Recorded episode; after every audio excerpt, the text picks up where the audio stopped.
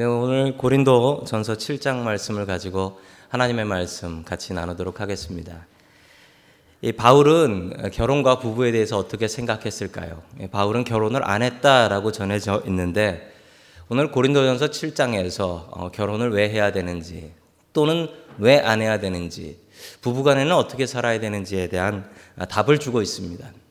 여러분 오늘 하나님의 말씀을 통하여 우리들의 가정이 더욱더 주님 앞에 바른 가정으로 거듭날 수 있기를 주님의 이름으로 간절히 축원합니다. 아멘. 자, 첫 번째 하나님께서 우리에게 주시는 말씀은 서로를 거룩하게 하라라는 말씀입니다. 서로를 거룩하게 하라. 어, 결혼한 부부들은 서로를 거룩하게 만들어주는 관계이어야 합니다. 종교가 다르면 서로 참 같이 살면서도 어려움이 있습니다. 작은 차이인데도 불구하고 그 신앙 스타일이 달라도 부부간의 신앙 스타일만 달라도 힘들고 저는 어떤 분은 이런 분을 봤습니다. 아주 그분은 민감하셨던 것 같은데 남편 따라서 침례교회를 다니는데 그게 너무 힘들었다라고 고백하시는 분을 한번 봤습니다. 뭐가 그렇게 힘들었냐 그랬더니 어, 교회 성경에 세례자가 다 침례로 바뀌어 있는 침례교에서는 그런 성경을 보거든요.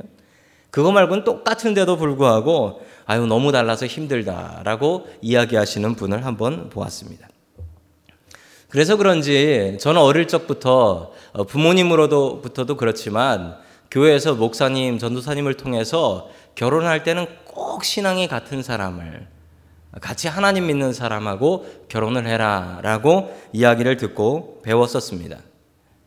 왜냐하면 교회 열심히 다니던 여자 청년이 교회 안 다니는 남자분을 만나서 결혼을 하고 나서 어, 교회를 안 나오는 뭐 이런 일이 있었습니다. 반대로 교회를 잘 다니던 남자 청년인데 교회 안 다니는 여자분하고 만나서 결혼을 하더니 교회 조금 조금 나오더니만 그냥 안 나오는 이런 일도 본 적이 있습니다. 그래서 그런지 교회에서 내 교인은 혹은 내 사랑하는 아들은 내 딸은 좀 그런 일이 없었으면 좋겠다라는 생각으로 어렸을 적부터 어, 믿는 사람 만나야 된다라고 듣고 보고 그렇게 배웠었습니다. 여러분 그런데 그 성경의 가르침도 그럴까요? 성경도 그렇게 가르치고 있을까요? 성경은 다릅니다. 우리도 고린도전서 7장 14절 말씀 같이 읽겠습니다. 시작 믿지 않는 남편은 그 아내로 말미암아 거룩해지고 믿지 않는 아내는 그 남편으로 말미암아 거룩해졌습니다.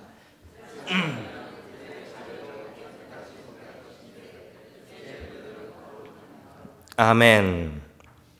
믿지 않는 남편이 아내로 말미암아서 어, 교회를 나올 수 있게 되는 경우 있나요?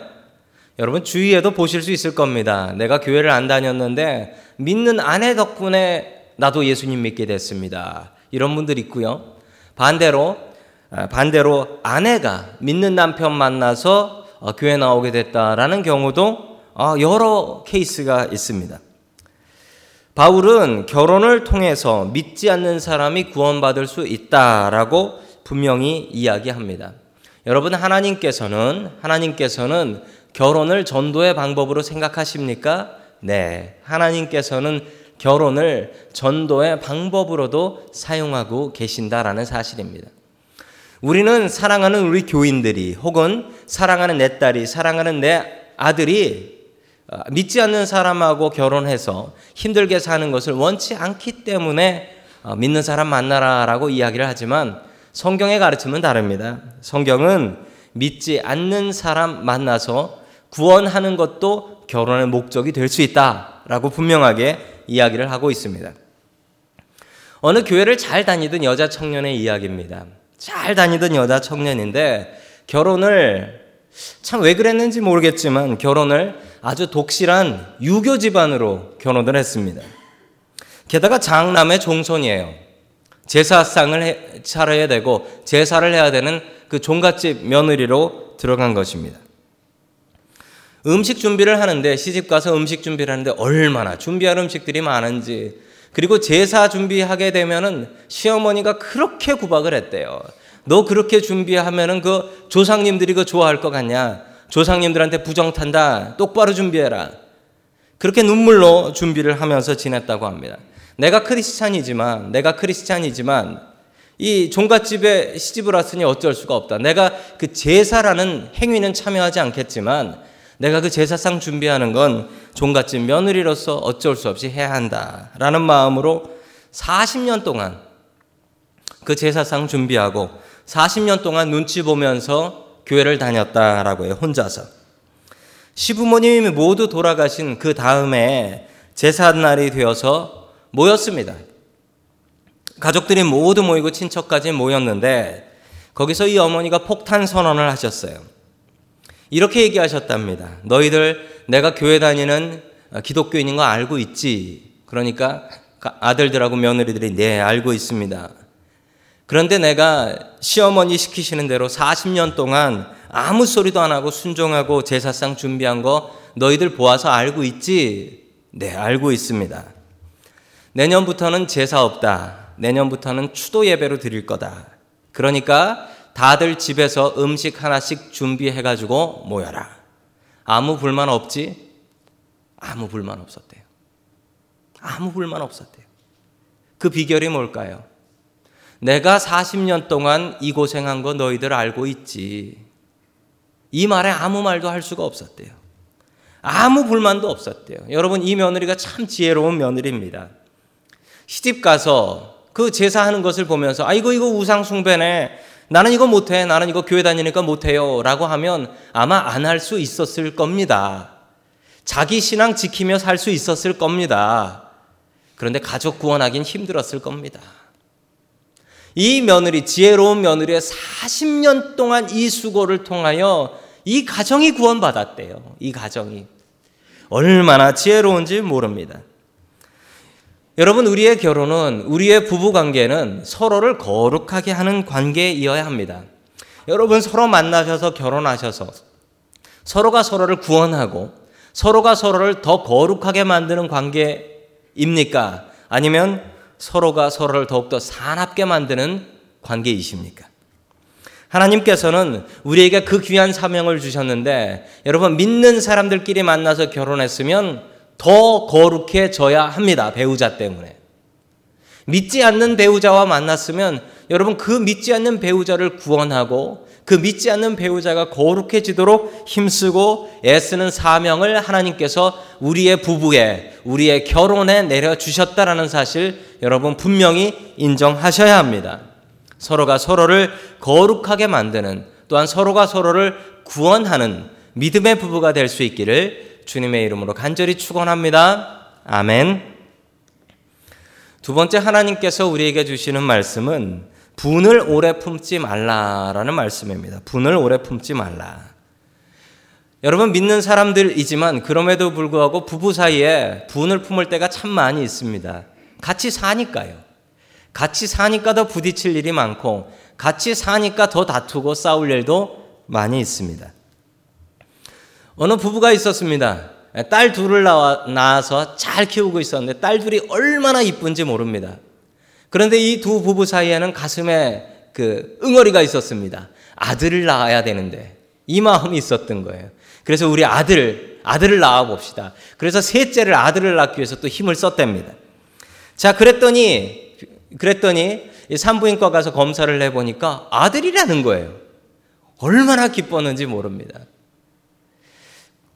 아이를 낳을 날이 되어서 이 아내가 병원에 산부인과에 가서 오랜 진통 끝에 아들을 낳았습니다. 남편은 회사에서 막 뛰어와 가지고 아들, 아들 낳았대. 그러면서 그 분만실에서 나온 아들을 딱 바라보고 한숨을 푹 쉬었습니다. 너무 못생겼어요. 너무 못생긴 거예요. 아, 그리고 자기도 닮은 것 같지 않아요. 아, 내 딸 둘은 나 닮아서 너무 예쁜데 얘는 도대체 뭐냐. 그래서 아, 아내에게 그 분만실에서 쉬고 있는 아내에게 따지러 들어갔습니다. 이봐 당신 이 애가 내 애가 맞나? 우리 딸들은 나 닮아서 이렇게 예쁜데 도대체 얘는 누구 자식이야? 라고 이야기를 했습니다. 아내가 너무 섭섭한 거예요. 아니 죽어라고 아들 낳는다고 아들을 낳고만 지금 와가지고 분만실에 있는 자기한테 이게 할 말인 거예요? 그래서 아내가 뭐라고 얘기했을까요? 여러분이 이 아내라면 뭐라 말씀하시겠습니까? 이 아내가 이렇게 얘기했대요. 이번 건 아니야. 라고 했습니다. 이번엔 아니야. 어, 이 못생긴 놈은 너 닮은 거고 저 딸은 저 딸은 누군지 모르겠어. 라고 얘기해 버렸대. 여러분 성이라는 것은 하나님께서 어, 태초에 하나님께서 천지를 창조하시면서 성이라는 것은 부부간에 허락해 주셨습니다. 여러분 성은 성경에 나오면 성은 부부간에 있을 때 아름답습니다. 부부간이 아니면 아무리 사랑이 넘쳐도 그건 사랑이 아닙니다. 한국에 가면 러브 호텔이라고 있죠. 예, 불륜 러브 호텔. 러브 호텔에는 사랑이 없답니다. 미사리에 카페촌이 있대요. 여러분 가보신 분들 계세요? 거기에 다정하게 앉아서 손 붙잡고 이야기하는 사람들은 다 불륜이랍니다. 진짜 부부는 남처럼 와서 얘기도 안 하고 음식 시켜놓고 먹고 남처럼 나가는 사람들이 부부래요. 100%랍니다. 성은 부부 사이에 있을 때 아름다운 것입니다. 하나님께서는 그렇게 만들어 주셨습니다. 그런데 우리가 사는 미국 땅은 조금 다른 것 같습니다. 미국은 좀 달라요. 미국에서는 다른 것이 아름답습니다. 여러분 한국에서는 간통죄라는 게 있어요. 그래서 부부간에 아니면은 이 감옥 갈 일입니다. 그런데 미국은 그런 거 없죠. 미국은 완전 자유죠. 근데 요즘 한국도 많이 바뀌고 있대요. 부모 자식 간에 닮지 않으면 아이고 이해가 내인가 걱정하다가 이 친자 확인 DNA 테스트라는 것을 합니다. 그런데 DNA 테스트하는 기관의 통계에 의하면 10명이 와서 테스트를 하면 3명은 진짜 자기 자식이 아니래요. 3명은. 저는 참 감사합니다. 제 자식들은 DNA 테스트 할 필요도 없이 저를 그냥 쏙 빼다 닮아가지고 새 가족들이 알아요. 제가 목사님 아들인가요? 참 감사한 일입니다. 계속해서 우리 하나님의 말씀 고린도전서 7장 5절 말씀 같이 봅니다. 시작 서로 물리치지 마십시오. 여러분이 기도에 전념하기 위하여 얼마 동안 떨어져 있기로 합의한 경우에는 예외입니다. 그러나 그 뒤에 다시 합하십시오. 여러분이 절제하는 힘이 없는 틈을 타서 사탄이 여러분을 유혹할까 염려되기 때문입니다. 아멘. 어, 개혁개정 성경에는 서로 물리치지 마십시오를 분방하지 마십시오. 즉, 따로 자지 마십시오라는 겁니다. 부부간에 성적인 책임이 있고 이 책임을 확실히 다 하라라는 것입니다. 제가 결혼할 때 저희 주례를 해주셨던 목사님께서 어, 저에게 이렇게 말씀하셨습니다. 어, 절대로 따로 자지 마십시오. 분방하지 마십시오. 라고 이야기를 해 주셨습니다. 그 얘기를 듣고 제가 속으로 웃었습니다. 아니 내가 전도사고 내 아내가 전도사인데 설마 설마는 무슨 설마 네, 전도사도 사람이더라고요. 아, 다투다 보면 뭐 서로 얼굴 보기 싫을 때가 있지요. 그래서 분방할 때도 있지요. 그런데 이 말씀을 보고 제가 답을 찾았습니다. 에베소서 4장 26절 말씀 봅니다. 시작. 화를 내더라도 죄를 짓는 데까지 이르지 않도록 하십시오. 해가 지도록 노여움을 품고 있지 마십시오. 아멘. 화가 나면 화를 낼 수는 있다라는 것을 성경은 분명히 이해합니다. 여러분 예수님께서 화내신 적 있나요? 있습니다. 예수님께서 화나신 적 있어요. 그 온순하신 예수님께서도 성전에 가서 장사하는 것을 보면서 아니 성전에서 장사를 하네 그러면서 그 상을 뒤엎으시고 노끈으로 채찍을 만들어서 사람을 때려내 쫓으셨어요. 예수님께서도 화를 내셨습니다. 여러분, 화를 내는 것은 사람으로서 어쩔 수가 없습니다. 그런데 여러분, 그 화가 나를 지배해서 나를 컨트롤해서 내가 죄 짓게 만들면 안 됩니다. 화는 낼 수 있어요. 그런데 죄를 짓지 않아야 합니다. 여러분, 부부간에도 화를 낼 수 없나요? 여러분, 화낼 수 있습니다. 오히려 화 내지 않는 부부가 더 위험하대요. 왜냐하면 그 화가 마음속에서 계속 계속 쌓이고 압축돼 있는 거예요. 언제 터질지 모르는 폭탄인 거죠. 화를 잘 낼 수 있어야 합니다. 그런데 화를 잘 낸다는 것은 툭 하면 화내는 게 아니고 화를 내는데 다른 사람을 분노하게 하지 않는 것입니다. 다른 사람에게 상처 주지 않으면서 나의 감정을 잘 표현하는 것이 그게 행복한 부부, 행복한 사람의 지름길이 된다라는 것입니다. 여러분 화를 내는데 화를 화에서 멈춰야지 화가 죄로 넘어가서 다른 사람 상처 줘버리고 그 사람이 더 화가 나서 나한테 보복하고 이런 일이 반복되면 어, 그건 아름다운 부부의 모습이 아니라는 말씀입니다. 여러분, 우리의 부부들은 어떻습니까? 여러분의 관계는 어떻습니까? 화를 화해서 멈춥니까? 아니면 그게 죄까지 넘어가서 다른 사람 상처받게 하고 그 사람이 더 큰 거로 나한테 갚아주게 하고 있습니까? 여러분, 그것을 성경은 무엇이라 이야기하는 줄 아십니까? 우리 27절 말씀 봅니다. 시작. 악마에게 틈을 주지 마십시오. 아멘. 여러분, 악마에게 틈을 줘서 악마의 도구가 되어서는 안 된다라는 이야기입니다. 악마의 도구로서 살지 마십시오. 여러분 화를 내서 그게 죄가 되고 나면 그 다음엔 악마한테 틈을 줍니다. 그래서 악마가 나를 조종하게. 여러분 이, 이 기분 아실 거예요. 내가 나갔지 않고 내가 왜 그랬을까? 내가 미쳤지. 여러분 그게 바로 악마가 그 틈으로 나한테 들어와서 나를 컨트롤하는 겁니다. 그리고 나를 통해서 못된 짓 하는 거죠. 여러분 사람이 악에 바치면 뭘 못합니까? 여러분 그게 악마에게 틈을 주는 것입니다. 그게 악이 바치는 거예요. 그래서 성경은 분명히 이야기합니다. 시간을 딱 정해요. 해가 지기 전에 분을 풀어라. 해가 지기 전에 분을 풀어라. 그 사람이 사과하든 아니든 해가 지기 전에는 무조건 분을 풀어라. 이 말씀에 은혜 받은 장로님과 권사님 이야기입니다. 아, 장로님이 이 말씀에 은혜를 받았어요. 그래서 아내하고 약속을 했습니다. 우리가 아무리 화가 나도 서로 사과하지 않더라도 해가 질 때가 되면 서로 화해합시다. 라고 시간을 딱 정해놨어요.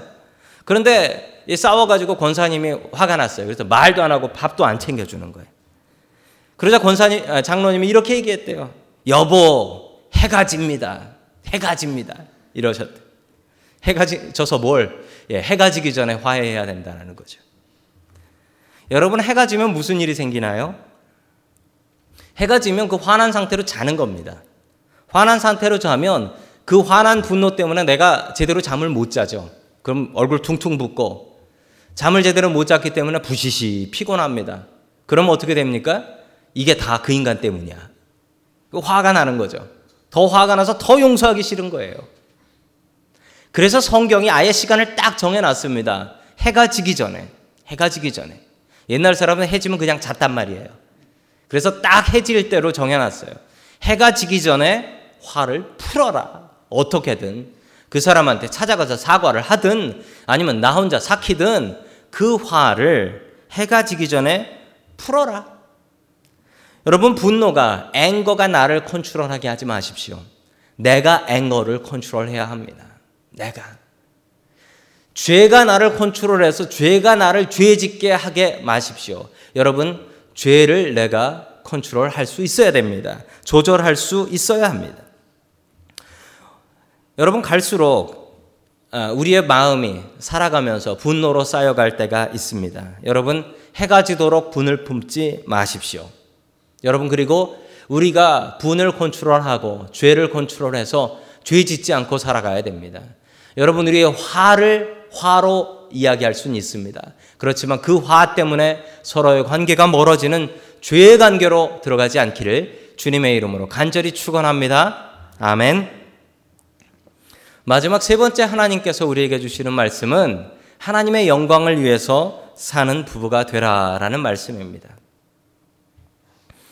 여러분 나이가 들수록 남자분들은 힘이 없어지고 여자분들은 힘이 더 세집니다. 갈수록 그렇습니다. 이 남자분들은 뭐 이제 마음에 안 드는 일이 있어도 허허하고 웃고 넘겨야 되는 시대가 온 것이고 그 여자분들은 완전히 여인천하예요. 그래서 마음에 안 드는 게 있으면 매야 그러면서 더욱더 강해집니다. 왜 그런가 했더니 남자들은 나이가 들수록 남성 호르몬이 줄어들고 여자분들에게 남성 호르몬이 나와서 여자분들이 남자같이 힘이 세지는 어, 그런 현상이 어, 생깁니다. 나이가 들수록. 예, 저도 그날을 두려워하면서 살고 있습니다. 아직까지는 아니에요. 어느 집 할머니가 고등학교 동창들과 함께 뭐 요즘 단풍철이지 않습니까? 1박 2일로 단풍 여행을 떠나게 되었습니다. 남편이 노인정에 갔다가 들어와 보니 여보 밥 줘라고 하니까 아무 소리도 안 들려요. 그래서 집안을 아무리 살펴봐도 아내가 없는 거예요. 밥은 누가 차려줘? 이런 사람을 세 글자로 뭐라고 하죠?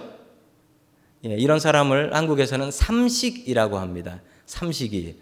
우리 집에 삼식이가 있어요. 집에서 밥을 세 끼 다 먹는 남자를 삼식이라고 합니다. 제가 바로 삼식이입니다.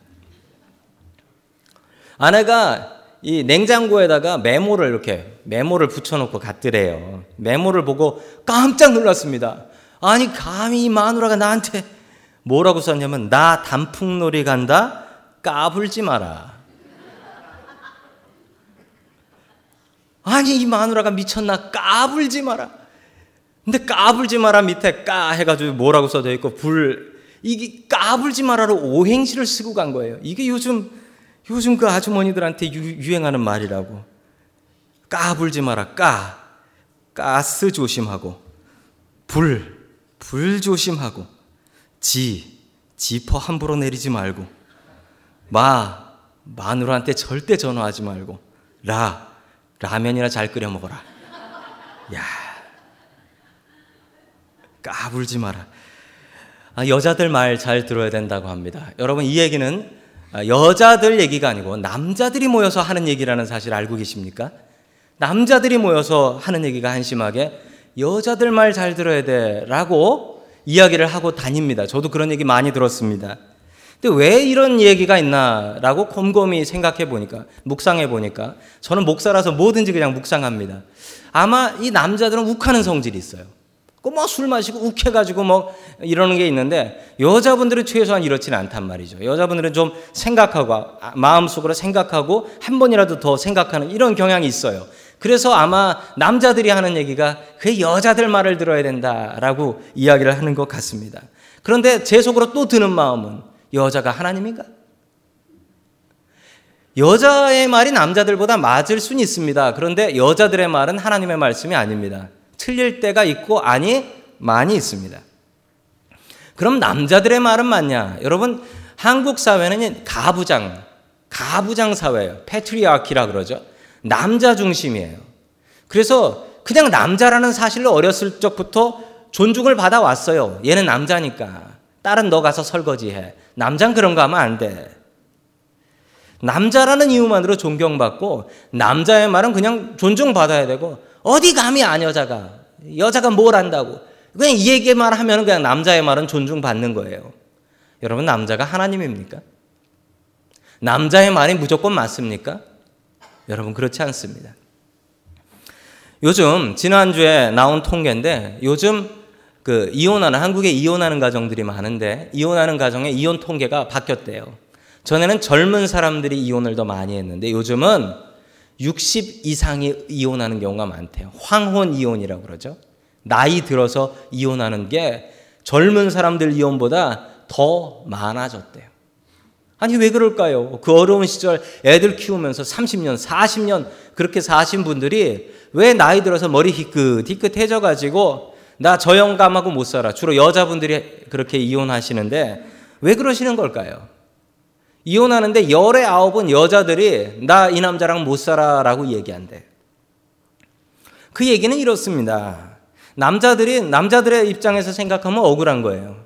남자들이 뭐 다른 일 했습니까? 죽어라고 일해가지고 가정을 먹여 살리느라고 애를 썼지요. 그런데 남편이 은퇴하고 나니까 아내들의 마음이 확 바뀌어 버리더라는 거예요. 나 당신하고 못 산다고 내 재산 내놓으라고 내가 애들 결혼할 때까지는 참고 살았지만 나 더 이상 못 산다고. 이런다는 거예요. 그럼 남자들이 느끼는 건 뭐냐면, 야, 이 여자가, 이 여자가 나 은퇴할 때까지 기다려 가지고 내가 능력 없으니까 나를 그냥 휴지통에 던져 버리는구나. 남자들은 이 생각을 해요. 여러분, 여자분들의 마음은 또 다릅니다. 여자분들의 마음은 뭐냐면, 남자라고 그냥 존중해 주고, 그냥 가정의 평화를 위해서 남자한테 맞추고 살았는데, 그 세월이 너무 억울한 거예요. 그냥 한이 팍팍 쌓여 있는 거예요. 그게 남편 은퇴하고 애들 대학 가고 결혼하고 나니까 그냥 뻥 터져서 나오는 거예요. 여러분, 남자 말을 듣고 살면 행복할까요? 여자 말을 듣고 살면 행복할까요? 결론은 불행해지네요. 끝이 아주 불행해지네요. 그럼 답은 뭘까요? 우리 다 함께 고린도전서 7장 34절의 말씀에서 답을 찾기 원합니다. 같이 읽습니다. 시작. 마음이 나뉘어 있습니다. 결혼하지 않은 여자나 처녀는 몸과 영을 거룩하게 하려고 주님의 일에 마음을 쓰지만 결혼한 여자는 어떻게 하면 남편을 기쁘게 할 수 있을까 하고 세상 일에 마음을 씁니다. 아멘. 처녀가 결혼하면 그 남편에게 어떻게 잘해야 될까를 생각하며 산다라는 겁니다. 또 남편은 아내한테 어떻게 잘해줄까라고 생각하며 서로가 서로를 어떻게 기쁘게 하면서 할까, 살까 생각한다는 거예요. 바울은 그걸 지적합니다. 그게 문제라는 겁니다.